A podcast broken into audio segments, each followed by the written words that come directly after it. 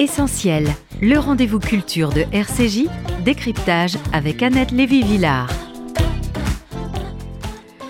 Alors, les femmes, les femmes, cela avance ou ça recule? Je vais poser la question à la grande historienne Michel Perrault, auteur avec Georges Duby de la gigantesque Histoire des femmes en Occident en cinq volumes, qui a longtemps examiné les silences de l'histoire, en particulier celle des femmes, qui a dit encore aujourd'hui que l'histoire demeure une science largement virile. Alors bonjour euh, Michel Perrault, je suis vraiment ravie que vous soyez ici. Euh, vous êtes déjà venu et c'est un plaisir que vous ayez la gentillesse de revenir pour parler des femmes, bien entendu, pas seulement, mais surtout. Euh, je rappelle quand même que tous euh, vos écrits, euh, enfin pas tous, mais une grande partie, ont été republiés en 2019 dans la prestigieuse euh, collection bouquins. Je crois que c'est 1000 pages. C'est impressionnant, 1000 pages. de tout votre travail sur d'abord l'histoire du mouvement ouvrier, l'histoire du travail et ces dernières années, surtout depuis les années 70, sur l'histoire des femmes. Mais ce que vous avez cherché à faire dans toutes vos recherches depuis euh, quand même euh, longtemps, c'est de rendre visibles les invisibles. Alors ça a été les ouvriers, puis vous avez découvert au cours des années 70 qu'il y avait euh, très invisible dans l'histoire, pardon, ce sont les femmes qui sont silencieuses au cours de l'histoire en général et invisibles. Alors, nous allons parler ensemble du sens de l'histoire, du mouvement de libération des femmes, des progrès et aussi des retours en arrière.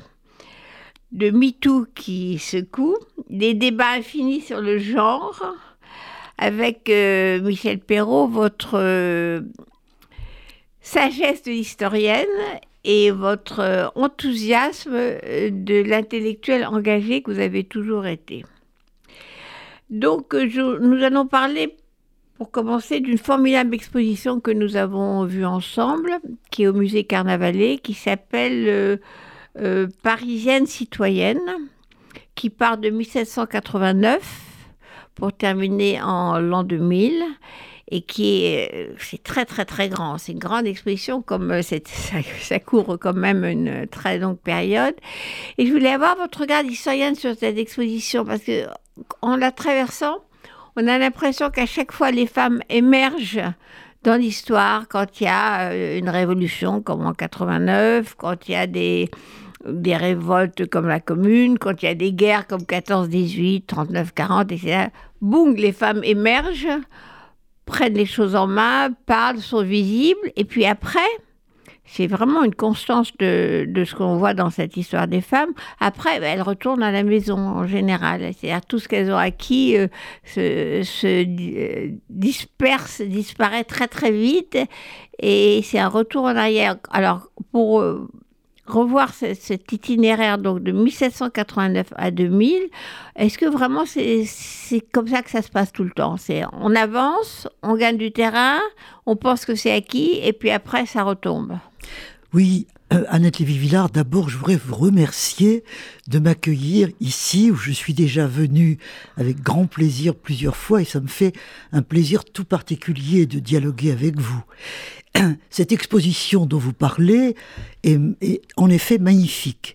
Et euh, il faut rendre, remercier les personnes qui l'ont organisée, et notamment Christine Barr, qui est une de mes anciennes thésardes, qui est professeur à l'université d'Angers et qui a écrit tout le texte, hein, tout le texte de ce beau et gros catalogue. Énorme. Et qui est considérable. Voilà. Et ce sont évidemment les conservatrices du musée Carnavalet qui ont fait les recherches dans leur propre fonds et dans d'autres également, parce qu'il y a des documents qui viennent d'ailleurs. Alors, pour répondre à votre question. Je vais juste vous interrompre, euh, Michel. Dans, le fond carnavalet, donc ce musée historique de la ville de Paris, il y avait autant de choses que ça. ces documents étaient où? Ils étaient exposés dans des caves? Ils étaient où? Je ne sais pas, je ne les ai pas vus euh, dans leur, euh, disposition, si on peut dire. Je, non, dans des caves probablement pas, parce que Carnavalet c'est une maison où on classe très très bien les documents. Donc j'imagine qu'ils sont dans des cartons, dans des tiroirs bien classés, hein, certainement pas dans le désordre. Par ailleurs, comme je le disais tout à l'heure, il y a aussi des appels à d'autres fonds. Par exemple, la bibliothèque historique de la ville de Paris est très riche parce que une féministe des années 1900-1930 avait constitué, elle s'appelait Marie-Louise Bouglet, et elle était très soucieuse de la mémoire des femmes, et elle avait constitué des fonds euh, en, achetant des tas de brochures, des affiches, en, en, demandant aussi aux associations. Et tout ça avait été déposé bah, à la bibliothèque historique de, la ville de Paris par son mari après sa mort. Donc euh, il y a à Paris des sources très riches euh, pour l'histoire des femmes, mais pas toujours nécessairement mises en valeur comme elles le sont dans cette exposition que vraiment il faut encourager euh, nos, vos auditeurs, nos auditeurs à aller voir. Hein. Et aussi vraiment formidable. découvrir le nouveau musée Carnavalet parce qu'il a été refait. Et je dois ajouter une note personnelle parce que c'était les travaux et la rénovation de ce gigantesque musée ont été menés par ma nièce euh, Delphine Lévy, euh, aujourd'hui disparue, et qui avait, euh, qui avait rénové de fond en comble ce musée qui est magnifique. Donc ça vaut le coup d'y aller de toute façon, et en particulier pour cette expo qui est grande. Il faut prévoir quand même quelques heures si vous voulez faire le tour. Alors moi, je voulais commencer à la Révolution française quand même. Oui. Parce qu'on on nous parle tout le temps de la Déclaration des droits de l'homme. Oui, alors, je voudrais répondre à votre précédente question et à celle-là. Euh, l'intermittence du féminisme, oui. Le, féminisme est à la fois latent, hein, toujours un peu tapis dans la société, et euh, intermittent dans ses manifestations. Pourquoi? Parce que il n'y a pas de parti féminine. Il n'y a pas de structure permanente. Le mouvement ouvrier, bien plus tard, naturellement, euh, enfin à partir du Second Empire, c'est donner des structures plus ou moins permanente, devenue avec la CGT par exemple, créée en 1895, bah, quelque chose qui existe toujours. Hein et, et, voilà, ce n'est pas le cas des femmes. Les femmes n'ont pas ces structures permanentes parce que leur accès à la vie publique est, est totalement différent de celui des hommes. Et il y aurait évidemment beaucoup de choses à dire là-dessus. Par conséquent, en effet, comme vous le disiez, c'est à la faveur d'une révolution, d'un changement politique, d'un événement euh, ou d'un changement dans la société, qu'elles se lèvent et disent « et nous ?» Voilà, elles apparaissent comme ça.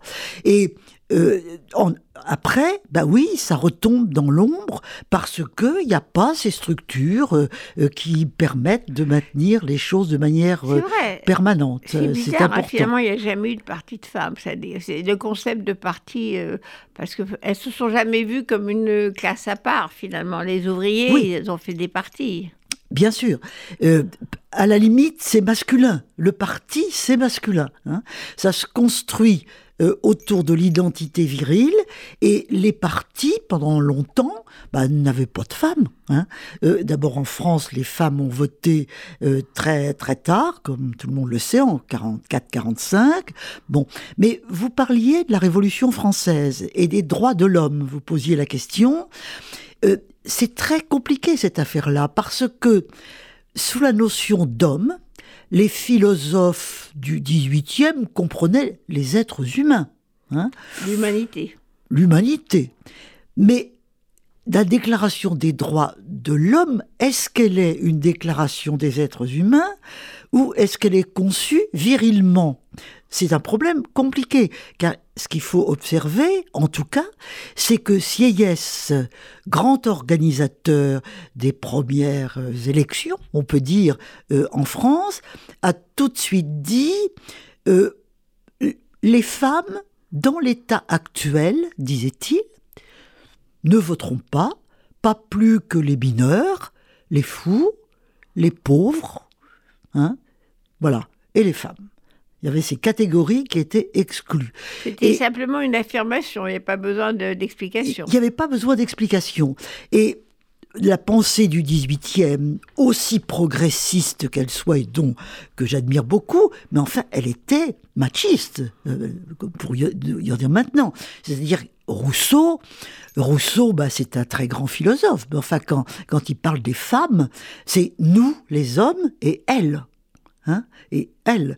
Et c'est-à-dire que elles, qui, euh, au fond, existent pour les hommes, doivent euh, servir les hommes. Bien, bien. Elles sont mères. Hein elles, elles sont mères. Donc, on les respecte. C'est très important. La maternité, la femme qui l'aide. Bien sûr, il y a beaucoup de respect pour cela. Il n'y a pas du tout de mépris. Mais enfin, il y a une division du public et du privé qui est un équivalent de la différence des sexes. C'est-à-dire que le public, c'est pour les hommes. Au cœur du public, il y a la politique et la politique, bah, c'est la gestion de la société, ça peut pas être laissé aux femmes, c'est pas possible. Et les femmes, bah, les femmes, elles ont le privé. Bah, le privé, c'est très important. C'est la famille, c'est la maison. Donc, elles ont un très grand rôle. Mais attention, attention, quand même sous le contrôle des hommes. Hein. Euh, et c'est peut-être pas tellement la Révolution française qui a dit ça, parce que la Révolution française a quand même donné des droits civils aux femmes, faut pas l'oublier. Égalité devant, l'héritage, c'est très très nouveau par rapport à l'ancien régime. Le mariage est un contrat civil qui suppose le consentement et qui peut être défait. La Révolution française reconnaissait le droit au divorce. Donc progrès quand même. Il y avait des progrès. Il y avait des progrès. Mais comme à chaque fois dans l'histoire, il y a un peu de progrès. Et puis après, euh, quand même, ça retourne en arrière. Le, grand retour en arrière, en l'occurrence, euh, du point de vue civil, ça a été Napoléon. Hein. Le, le, code, civil Napoléon 1804, c'est l'infâme code civil, comme disait Georges Sand. Hein, euh, qui l'a combattu, elle n'est pas la seule, Flora Tristan, beaucoup d'autres femmes ont combattu le Code civil et se sont battues pour le droit au divorce. Et qui a duré très très très longtemps ce Code civil. Bien sûr, il a commencé à être amendé vers 1938, juste avant la guerre, on commençait quand même à trouver que c'était injuste. Mais les, derniers, les dernières dispositions n'ont été abolies que dans les années 1970. Ah, mais je sais, parce que moi j'ai fait mon droit avant, juste avant, euh, j'étais euh, étudiante à la fac de droit d'Assas. C'était encore le code Napoléon. Oui, absolument. C'était encore le code Napoléon. Par conséquent, ni du point de vue public ni du point de vue privé, les, femmes n'avaient pas beaucoup de droits dans ces deux domaines. Hein. Et, et, par conséquent, la déclaration des droits de l'homme, très probablement, les hommes, la majorité des hommes de cette époque, entendaient bien que c'était les hommes virils. Voilà. Il faut quand même dire, parce que je pense que tout le monde le sait, mais que la pauvre Olympe de Gouges, de Gouges a été euh, décapité, guillotiné euh, pour avoir osé écrire la Déclaration des droits de la femme. Oui, alors Olympe de Gouges a été guillotinée pour deux raisons. Elle était girondine, à une époque où les montagnards étaient au pouvoir, donc ça faisait déjà une bonne raison. Et ensuite, euh, elle avait dénaturé les droits du sexe, comme disait Chaumette, qui était l'accusateur public. Elle avait euh, en effet en 1791 fait cette fameuse déclaration des droits de la femme et de la citoyenne, qui est un texte d'une modernité extraordinaire, on pourrait presque la reprendre maintenant. Les femmes euh, euh, montent à l'échafaud, elles, Dieu merci, elles ne montent plus à l'échafaud maintenant, elles doivent avoir le droit de monter à la tribune. Et il y avait 14 articles, et dans ces articles, elles revendiquaient les droits politique des femmes. Ça, c'était très très important. Alors, il faut pas se faire d'illusions. Cette déclaration, à l'époque où elle a été faite, n'a pas eu beaucoup de, retentissement. Olympe de Gouges a elle-même posé sur les murs, comme elle le pouvait, mais c'était un petit peu comme ça le cas de tout le monde, c'était un, un, peu de l'affichage sauvage, elle l'a mis sur le mur, comme ça, et puis euh, ça n'a pas été vraiment repris. Heureusement, et là il y a une continuité dans le féminisme, le féminisme, les féministes ne l'ont pas oublié, hein, et on peut aujourd'hui, mais ça date de 30, 30, ans à peu près, voir dans la rue Servandoni, où elle a habité, c'est-à-dire la rue Servandoni, c'est dans le 6e, c'est tout près du Sénat, il y a une plaque euh, sur le mur qui dit Olympe de Gouges a habité ici et il y a rédigé la Déclaration des droits de la femme et de la citoyenne. C'est formidable. Elle date de quand cette plaque? Euh, Je pense qu'elle date des années 70. Ah ben voilà, on retourne aux années 70. Il a fallu attendre assez longtemps quand même. Peut-être. Euh, je rappellerai ici quand même qu'on ne parle pas du Moyen Âge parce que ma propre mère euh, n'a eu le droit de voter qu'en 1944. Oui voilà, donc c'est pas si loin que ça. Bien sûr, ma mère aussi, euh, certainement un peu plus âgée que la vôtre, elle a voté en 45 pour la première fois, et ensuite, elle n'a jamais manqué une élection. Hein. Elle, tenait absolument, euh, bien qu'elle ne soit pas formidablement politisée par ailleurs, mais elle disait c'est un droit et je l'exerce. Absolument. Mais alors, c'est l'exposition dont, nous parlons ce sont les Parisiennes. on découvre d'abord qu'effectivement, euh, Paris est au centre de, ce mouvement de révolte des femmes à chaque fois. ça se passe vraiment euh, à Paris. Alors, bon, passons sur Napoléon misogyne qui a accordé les droits à citoyenneté des juifs, mais n'a pas été très généreux sur la question des femmes. Voilà. Mais euh, par ailleurs, euh, la commune, tout le monde se souvient de Louise Michel sur les barricades, etc. Et après? Après, ben, pas, pas beaucoup plus de. Pas rien, parce que la commune avait donné, enfin, reconnaissait les femmes. Il y, a eu, plein de choses intéressantes sous la commune. Mais enfin, la commune, ça n'a pas duré longtemps. Hein. Et ensuite vient la Troisième République. C'est un progrès incontestable, enfin, quand même. Mais cette Troisième République ne bronche pas pour les femmes. Absolument pas. Hein. et du coup, ça va permettre, si l'on peut dire, le développement d'un féminisme qui est politique. Hubertine Auclair, par exemple, euh, qui est vraiment une féministe passionnante. Elle fonde un journal qui s'appelle La Citoyenne, hein, et l'axe principal de ce journal, c'est de revendiquer les droits politiques pour les femmes, pas seulement le civil, mais le politique. Et elle s'est beaucoup battue pour ça.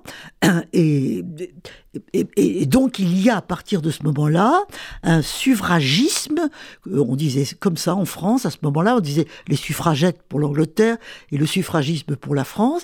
Il y a des femmes qui se battent de manière continue pour obtenir les droits politiques pour les femmes. Et donc ils vont elles ne vont pas les obtenir avant, euh, comme on vient de dire, avant la fin de la Deuxième Guerre mondiale, hein, avec euh, De Gaulle qui, finalement, remerciant le rôle des femmes dans la résistance, en 1944, signe un décret accordant le droit de vote et d'être élu euh, aux femmes. Ça a pris beaucoup de temps.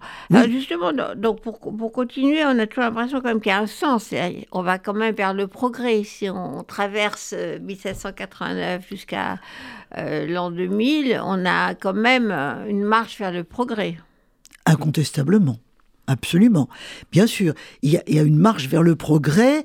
Euh, de, de, toute manière, quand on regarde ce qui s'est passé depuis la Révolution, et notamment au XXe siècle, et je dirais même notamment depuis 70, c'est-à-dire un demi-siècle quand même déjà, hein, il y a eu des progrès considérable pour les femmes. Les femmes ont conquis beaucoup de choses euh, dans le domaine politique, mais on pourrait on pourrait parler longuement, on n'a pas le temps, de l'instruction.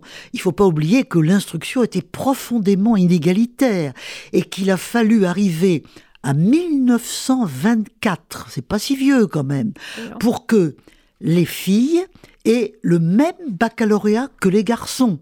Jusque-là, la minorité de filles à cette époque-là qui faisaient des études secondaires passaient un baccalauréat féminin qui n'était pas une porte d'entrée à l'université. Et euh, la nouveauté du bac de 24, 1924, c'est que ça ouvre l'âge des étudiantes. Simone de Beauvoir arrive à l'université grâce à la, loi de 1924. Et à ce moment-là, on, on voit l'université qui change assez rapidement d'ailleurs, car au moment de la Deuxième Guerre mondiale, il y a déjà à peu près 30% euh, des effectifs qui sont euh, des femmes. Et c'est là-dessus que s'appuie le féminisme. C'est ça qui est euh, en effet très important. Donc, des progrès, ça serait passionnant de suivre les progrès dans tous les domaines, avec toujours des verrous, et les féministes ont dû toujours se battre pour franchir une frontière, ouvrir une porte, euh, tirer un verrou. Hein. C'est à chaque fois une bagarre. Hein. Et, c'est ça qui est passionnant dans l'histoire du féminisme. Et euh, l'exposition en, question dont nous parlons le montre bien. Ah oui, c'est ça. Donc, moi, moi, je me souviens du temps où, effectivement, euh, l'école polytechnique euh, était 100% masculine, comme HEC. Il y avait HEC femmes, HEC hommes. Enfin, bon, ce que vous dites sur l'instruction, c'est pas si ancien que ça non plus. Hein. Pas du tout. Ça, a commencé à tourner quoi, dans les années, même plus tard, hein, sur la, non-mixité euh, des grandes écoles, c'est plus tard. A duré très très longtemps. Oui, ça a duré longtemps. Hein. Bien sûr. La, la mixité commence par le primaire, bien sûr, le secondaire et l'enseignement supérieur, oui, bien sûr, avec le bac de 24, c'était mixte. Mais c'est très lent et les grandes écoles, c'est intéressant de voir que les grandes écoles résistent euh, parce que l'excellence est masculine. Hein. Euh, les sciences, c'est masculin. Donc Polytechnique, euh, qui est le temple véritablement du savoir, a mis très longtemps à se féminiser, et l'école normale supérieure aussi. Hein? Oui, pour les filles à Saint-Cloud. Euh, absolument. et, à, Ulm. Et rue d'Ulm, oui, oui, fou, Hein. oui. C'est quand même pas très ancien tout ça. Oui. Et encore maintenant, sur la question de l'éducation, euh, je me souviens qu'au lycée Henri IV, euh, dans les terminales, les, les filles étaient plus performantes même que les garçons en mathématiques, dans les classes de, de les classes euh, scientifiques, etc. Et arrivées en prépa, aux grandes écoles, elles disparaissent. Et c'est très étrange, que moi j'avais posé la question au proviseur d'Henri IV à l'époque, euh, il y a quelques années, il y a une dizaine d'années, je pense. J'ai demandé, ben, elles étaient toutes là en première, en terminale, avec mon fils, et puis très bonnes, en tête de classe, en maths, etc. Et elles disparaissent. Oui. Où sont-elles parties? Il m'avait dit, j'essaie de les retenir, mais elles ne vont pas dans les classes préparatoires euh, scientifiques. Euh, pour toutes sortes de raisons, elles décident de ne pas y aller. C'est, alors là, qu'on parlait de verrou, Michel Perrault, vous me parlez de verrou, c'est un verrou très subtil. Très. Pourquoi n'y vont-elles pas?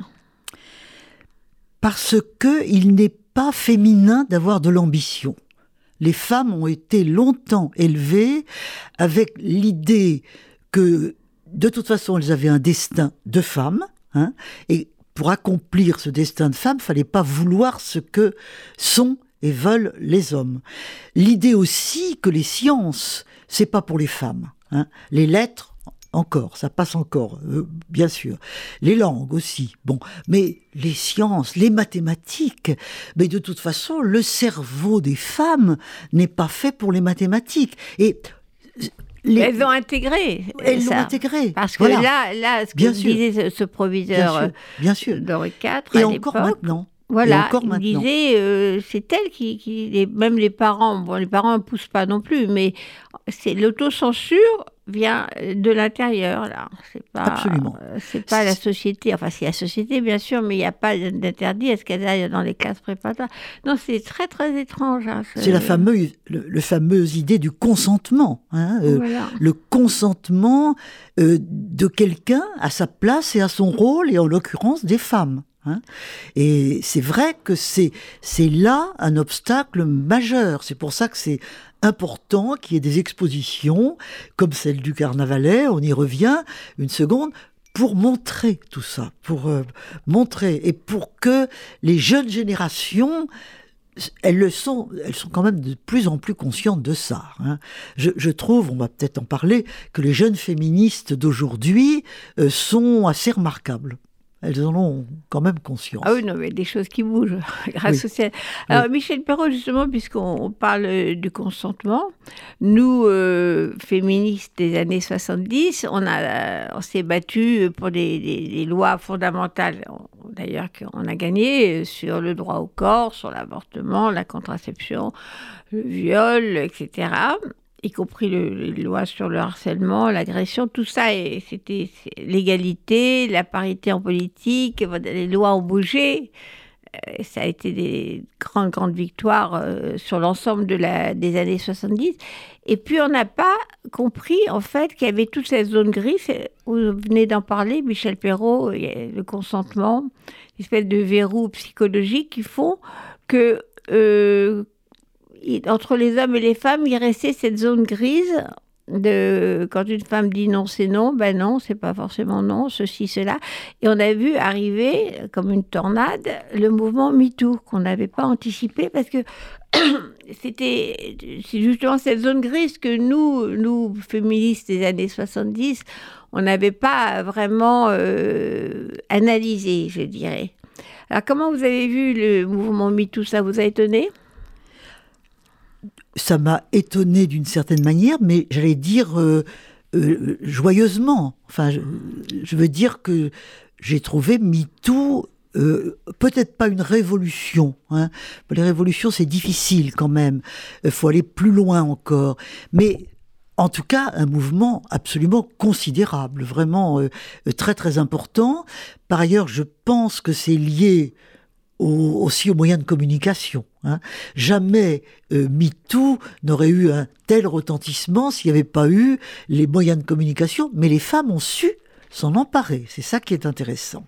Et il n'est pas indifférent, d'ailleurs, que ce soit les femmes qui étaient dans les médias, dans le cinéma, dans euh, tout cela, qui s'en soient emparées parce qu'elles les connaissaient. Elles en étaient, elles en étaient proches heureusement, elles étaient féministes. Hein. Peut-être pas avec une doctrine, peu importe, ça n'a pas d'importance. Mais dans leur réaction, euh, elles étaient féministes. Elles ont su s'en emparer, et comme elles avaient une aura, hein, l'aura de la star, de l'actrice, ça a eu un retentissement considérable. Et je ne peux m'empêcher de penser à notre grande Simone de Beauvoir, euh, quand elle, qui disait avec euh, grand plaisir, oh, on était 4000 à la manifestation. Hein Dans ce temps-là, c'était les moyens de communication de cette époque. Là, c'est des milliers, voire des millions de femmes. On entre évidemment dans un autre système de communication. Mais euh, il y a quelque chose d'important dans cela. Hein. Et par conséquent, ça peut changer davantage les, les mentalités. Alors la deuxième chose, euh, ou troisième, je ne sais plus, euh, qui m'a semblé intéressante, c'est que ça touche l'intime. Hein. Euh, c'est pas seulement la contraception, l'avortement, la place des femmes comme mère, etc. C'est mon corps, mon corps intime. Il est à moi. Hein. Et par conséquent, vous n'y touchez pas hein, si, je, si je ne consens pas. Voilà. La notion de consentement, de consentement à un corps intime est au cœur de, au cœur de MeToo. Ça va avec cette conscience du corps qui est, une, un des traits de la modernité, mais les femmes s'en sont emparées et je trouve plutôt ça bien. Voilà, je trouve ça, je trouve ça intéressant en tout cas. Alors justement, Michel Perrault, on découvre euh, aujourd'hui que la bataille c'est toujours autour du corps des femmes. Parce que nous, enfin, nous d'autres, donc euh, féministes du MLF des années 70, on pensait qu'on avait gagné ces batailles-là quand on a eu la loi sur l'avortement. Merci Simone Veil en 75 et toutes les autres lois sur le droit à la contraception de Neuwirth, etc. On a pensé quand même que, bon, ça y est, notre corps nous appartient, comme disent euh, les Américaines, euh, The Woman's Leap, Our Body, Ourselves, c'est euh, à nous. Or, on voit que la bataille autour du corps des femmes, non seulement n'a pas cessé, mais a repris avec beaucoup de vigueur aujourd'hui. C'est-à-dire qu'on va dans ce pays qui était complètement en avance là-dessus, c'est-à-dire l'Amérique, les États-Unis, avec des lois très égalitaires, avec les, ils ont découvert la pilule contraceptive les premiers, et le droit à contraception, euh, l'avortement qui a été une loi euh, qui devait être inscrite dans la, qui était inscrite dans la Constitution, qui est toujours inscrite dans la Constitution. Et tout ça a été une avancée qui semblait ne pas pouvoir revenir en arrière. Si vous m'aviez demandé en 1970 que je pensais que l'Amérique pouvait supprimer le droit à l'avortement, je vous aurais dit absolument pas.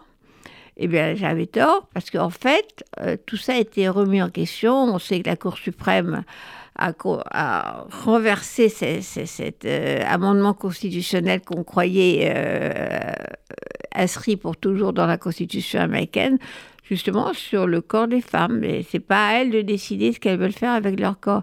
C'est un retour. Est-ce que vous est-ce que vous auriez pu prévoir un tel retour en arrière en XXIe siècle?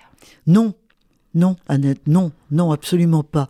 Euh, et comme vous, j'ai été sidéré, euh, en effet, de cette évolution. Euh, peut-être pouvait-on la, la, prévoir avec l'élection de Trump, quand même. L'élection de Trump, on a pu dire que c'était la revanche de l'homme blanc. Vous vous souvenez, on disait ça à la fois parce que c'est une revanche. blanc macho. Euh, oui, oui, c'est ça, raciste et macho. Euh, et, on pouvait le voir. Et le, rôle de l'évangélisme est très important. Hein. Et dans l'évangélisme, il y a un refus de l'avortement depuis longtemps. Par conséquent, c'est vrai que, euh, comme vous êtes vous-même, hein, observatrice de la vie américaine, on pouvait peut-être le, voir. Mais jusque-là, hein, jusqu'à la Cour suprême, non. Parce qu'on pensait que c'était, euh, enfin, encore que Trump avait vraiment euh, investi la Cour suprême. Là aussi, il y avait une majorité républicaine qui se. Il était à toute vitesse. Il a, il a, s'est engouffré dans la nomination de juges à la Cour suprême pour justement euh, euh, mettre en place, oui, verrouiller une majorité qui, qui, en plus, il a mis des gens jeunes parce que vous savez, on est, comme vous savez, on est nommé à vie pour la Cour suprême. Et lui, les gens âgés sont, les progressistes disparaissent peu à peu. Oui. Il reste ces jeunes qui sont extrêmement conservateurs, extrêmement religieux, et ça c'est une vraie catastrophe parce qu'ils vont être là pendant quelques temps. Hein. Oui, absolument. Il faut euh, rappeler quand même que les femmes avaient été les premières à manifester contre Trump avec leur bonnet rose, sur justement poussi de sexisme de, Trump euh, euh, au lendemain de son arrivée à la Maison Blanche. Ces millions de manifestants étaient tous euh, derrière l'organisation euh, par des femmes dans le comité. On ne voyait pas de parti, comme vous dites, ces femmes n'ont jamais de parti. Mais elles ont euh, été à la tête de ce mouvement contre Trump tout de suite. Elles ont compris quand même que l'ennemi, l'homme blanc sexiste et misogyne, voilà, il était là, il était à la Maison Blanche. Oui. Ça n'a pas, ça pas raté. Hein. Elles, ont, elles ont perdu ce droit fondamental. Oui, oui, oui. Et elles ne sont pas les. Et malheureusement, euh, il n'y a pas que l'Amérique. Hein. En Europe, il y a quand même des pays comme la Pologne euh, qui ne euh, reconnaissent pas le, droit à l'avortement. Et en Italie, certes, rien n'est fait encore, mais la nouvelle... Giorgia Meloni a dit qu'elle était contre Meloni, elle a dit qu'elle était contre l'avortement. Par conséquent, un pays comme l'Italie, euh, où le féminisme a quand même été très fort.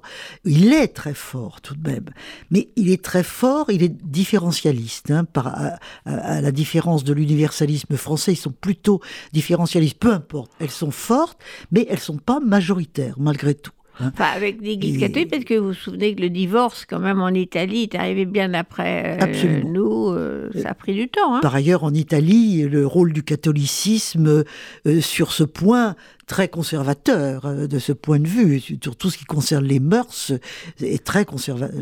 L'Église catholique est très conservatrice. Donc, comme elle est particulièrement implantée dans cette Italie très catholique, bien sûr, il y a toujours ce risque-là. Alors ça veut dire, et c'est ce que vous disiez tout à l'heure, il y a des risques de backlash, hein, des risques de retour en arrière. c'est toujours possible. C'est il y a toujours un retour possible. en arrière. Parce que ce que vous dites sur l'Europe, Michel, euh, il y a un retour en arrière au niveau européen. On parle même pas de, on parle même pas des autres endroits. On parle de l'Europe et de l'Amérique, c'est-à-dire le monde occidental. Bien sûr. Euh, L'Europe est en, danger, on le sait bien. Euh, la guerre en Ukraine, tous les jours, on, voit ses ravages. Euh, on sait par ailleurs que le viol est une arme de guerre. Il y a des constats et d'articles là-dessus actuellement en Ukraine comme il l'a été en Bosnie euh, dans les années 92. Hein, et on sait aussi, euh, ça c'est un aspect positif, que celles qui se battent le, mieux euh, contre Poutine actuellement, ce sont les féministes. Il y a eu dernièrement un, article dans Le Monde à ce sujet euh, d'une femme, euh, et je crois qu'elle s'appelle Erenenko, quelque chose comme ça, je suis pas très sûr du nom, qui est actuellement en exil en France parce que elle a fondé un journal, un parti, un, un groupe. Hein. elle dit que c'est un réseau qui existe actuellement dans 60 localités en Russie et que c'est, ce sont les féministes qui protestent le plus euh, contre cela en s'appuyant sur les mères et les épouses euh, des morts en Ukraine. Les soldats. Comme ça avait été en Afghanistan aussi. Hein. Euh, c'est un peu ça qui fait que les Russes avaient, oh, après dix ans d'échec, faut le dire, euh, reculé en Afghanistan. Vont-ils le faire en Ukraine? J'espère qu'il ne faudra pas dix ans. Hein. Mais, en tout cas, sur Michel Perrault, vous parlez de cette opposition à l'intérieur de la Russie. C'est vrai que les, les, femmes sont celles qui sont restées à Moscou, les féministes dont vous parlez, et qui osent euh, manifester publiquement une opposition à Poutine. Et c'est assez remarquable parce que l'opposition, on ne la voit pas vraiment pour l'instant, à part euh, les déserteurs qui, qui s'en vont. Et on ne voit pas vraiment et les pauvres euh, quelques manifestants un peu partout. Mais là, il y a une vraie opposition politique pour l'instant, parce qu'on ne sait pas combien de temps elles vont tenir, euh, qui sont des oppositions de femmes, ce qui est très très impressionnant. Oui. Michel Perrault, je vais revenir sur la question de, justement, puisqu'on parlait du corps, que notre corps nous appartient, que justement le, corps est au centre de, de, de, ces guerres, le corps des femmes. Comme vous l'avez dit, euh, le viol redevient ou continue à être une arme de guerre, comme vous l'avez dit à propos de la Bosnie où les Serbes... Euh, ont pratiqué systématiquement le, viol ethnique. On l'a vu en Syrie, euh, les yézidis, euh, systématiquement. On le voit maintenant avec les troupes russes euh, en Ukraine. C'est quand même effrayant ce retour de la barbarie. Ah oui, oui, oui, c'est effrayant. Et on, peut s'attendre à ce que toute forme de tension dans le monde se traduisent par une violence sur les femmes. Hein. C'est ce qui nous montre d'ailleurs qu'on n'en a pas fini, quels qu'aient été nos progrès, qu'il faut saluer et vraiment il faut s'en réjouir, mais malgré ces progrès, il y a toujours dans le monde une structure de domination masculine, comme on, disait ces temps derniers, comme dit ces temps derniers, qui n'est pas abolie, qui résiste et qui par conséquent peut se manifester. Euh, les, les, hommes, euh, quand ils ont le sentiment de reculer, d'être humiliés ou je ne sais quoi, souvent leur revanche c'est sur le corps des femmes. Hein. Et donc il y a là un danger constant.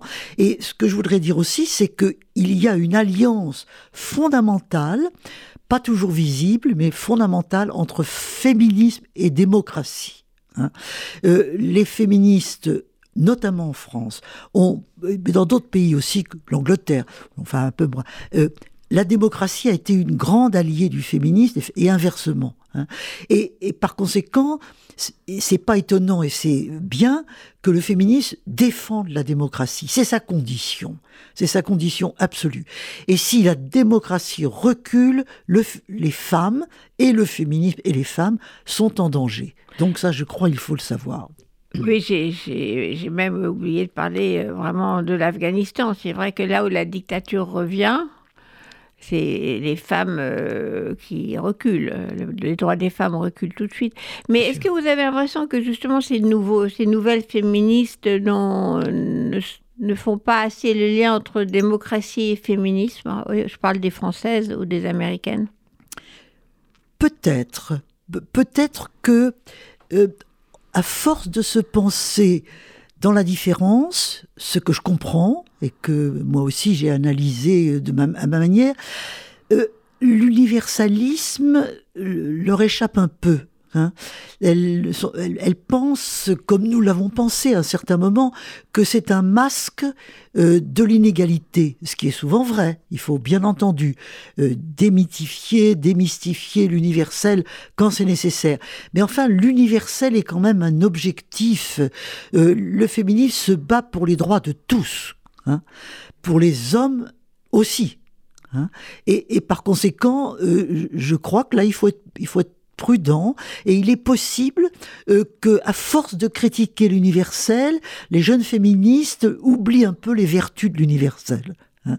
et que et, que par conséquent euh, il y a un risque là et il faut il faut mettre ça sur la table il faut en discuter il faut en parler ça me paraît peut-être en parler euh, hein. oui il faut beaucoup en parler peut-être parce qu'il y a une dérive oui qui oublie oublie le côté universel de, des mouvements de femmes oui Absolument, Nous, en tout cas, euh, on était pour être universel. Tout à fait. Et les dérives euh, deviennent sectaires. Euh, les, on ne peut pas défendre le, droit des femmes seulement sans défendre les droits de l'humain, comme aurait pu dire les révolutionnaires de 89.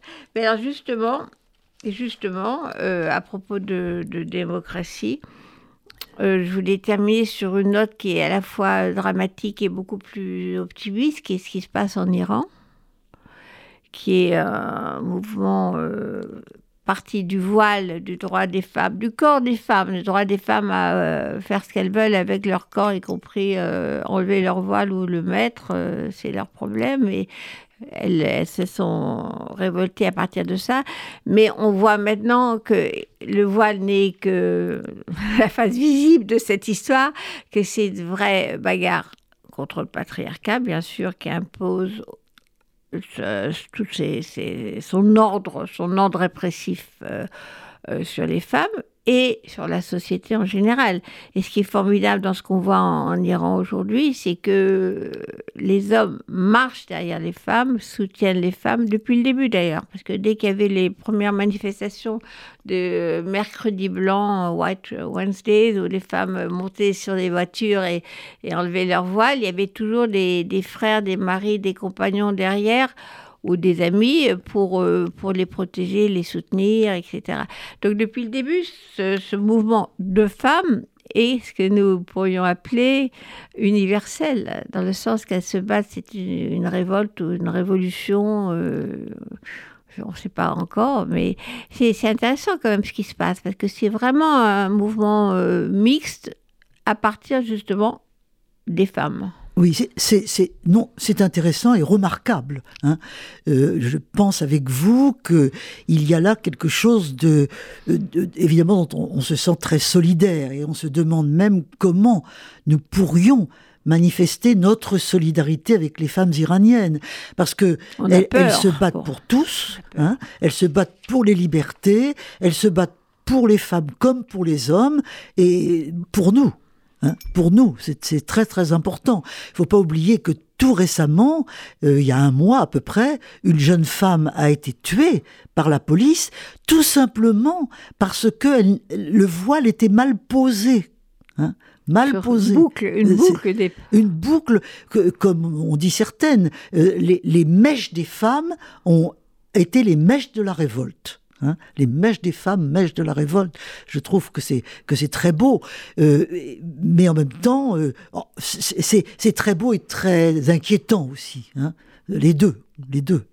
Et on voit à quel point, ce que vous disiez tout à l'heure, le, corps des femmes leurs cheveux. Parce que ne faut pas oublier que la chevelure, c'est un, grand symbole des femmes. C'est le corps des femmes, l'amour des femmes, l'érotisme aussi. Tout ça, c'est la chevelure. Donc, euh, cette chevelure voilée, euh, ça, ça veut dire plein de choses. Et dévoilée aussi.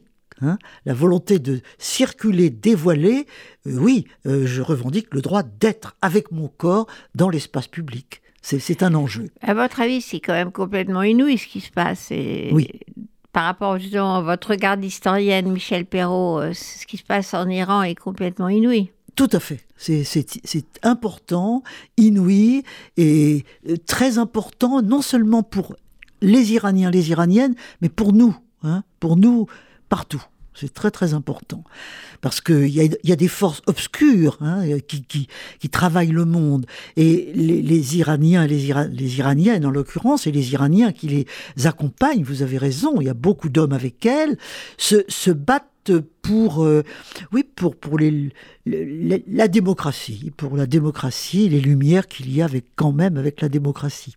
Contre la dictature contre la dictature. oui, c'est une dictature. Bien On sûr. peut appeler ça patriarcat, euh, État euh, islamique, euh, république islamique, tout ça. C'est une dictature religieuse.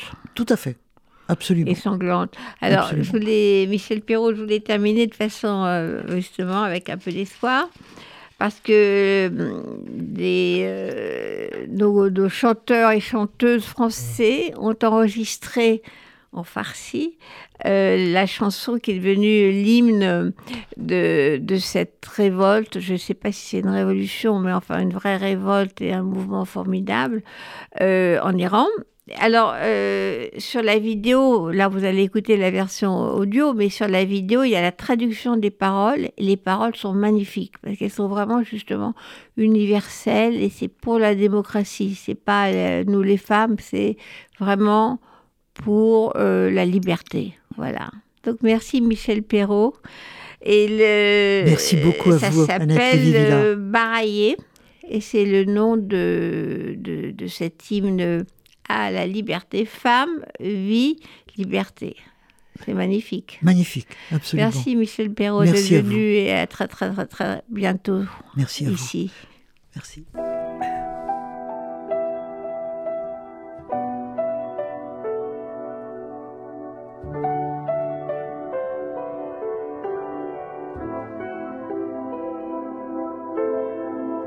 برای توی کوچه رقصیدم برای ترسیدم به وقت بوسیدم. برای خواهرم خواهرت خواهرامون برای تغییر مغزها که پرسیدن برای شرمندگی برای بیپولی.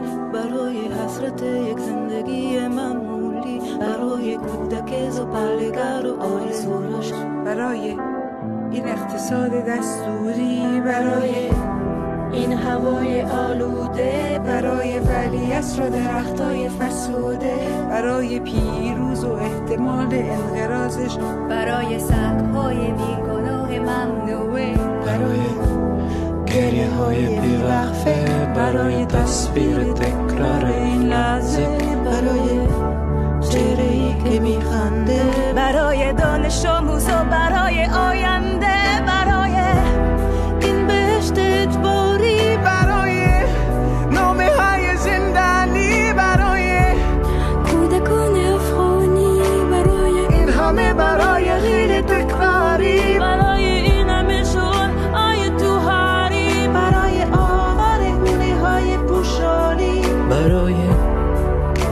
آرامش. برای خورشید پس از شبای طولانی. برای خالصای اعصاب و بیخوابی برای مرد میخن آبادی برای دختری که آرزو داشت پسر بود. برای زن زندگی.